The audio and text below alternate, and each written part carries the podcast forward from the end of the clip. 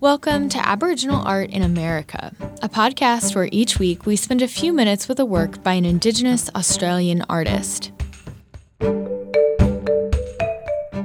I'm joined today by Margot Smith, director of the Kluge-Ruhe Aboriginal Art Collection, and Henry Skerritt, who is the curator at Kluge-Ruhe. Today, we are actually visiting the Kluge-Ruhe to talk about their current exhibition celebrating the 50th anniversary of the Papunya Tula Art Center.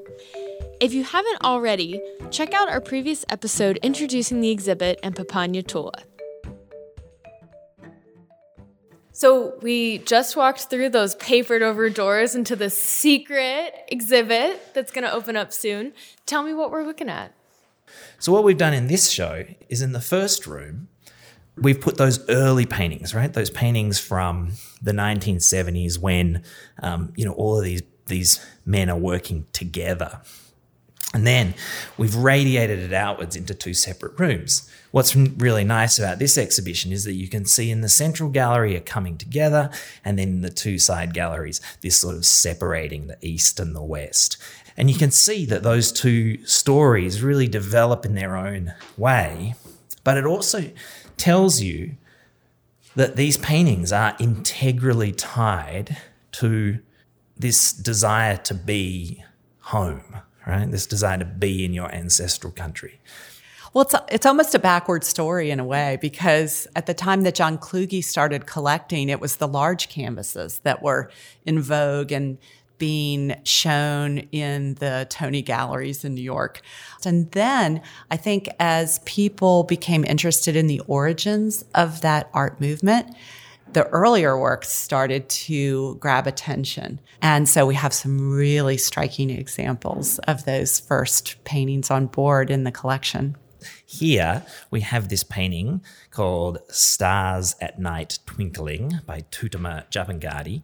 And this is a really important painting because it's one of the one of the very, very, very first acrylic paintings produced uh, at Papunya. And you can see it's got an odd shape because we think it's the cardboard from inside a car door. And then, can you tell me about this one? It's a really different shape.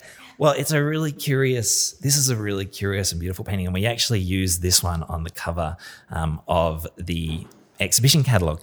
It's a double-sided piece of what we'd call fibroboard or fibro cement board. It's it's it's literally it's literally a piece of a wall. And if you look closely at it, it's still got its wallpaper on one side, right? It's still got this, these remnants of floral wallpaper. So you're talking about an artist so determined to paint that they've just found a scrap of board, probably some paints from the school. All right, these are just big kind of commercial paints. But look, mixed in with it is sand. Sand. So they're using, you know, using the earth itself. And you know, this is a mysterious painting. We don't know who did it. We don't know what it depicts. But it still speaks so profoundly to that incredible urgency of these men to paint. You know, this this guy wasn't painting this to sell it.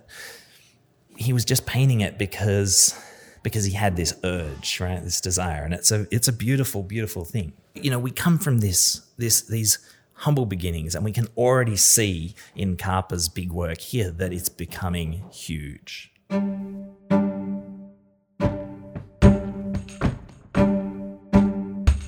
Find out more at kluge-ruhe.org. Aboriginal Art in America is a production of the University of Virginia and a member of the Virginia Audio Collective. Listen and subscribe at virginiaaudio.org.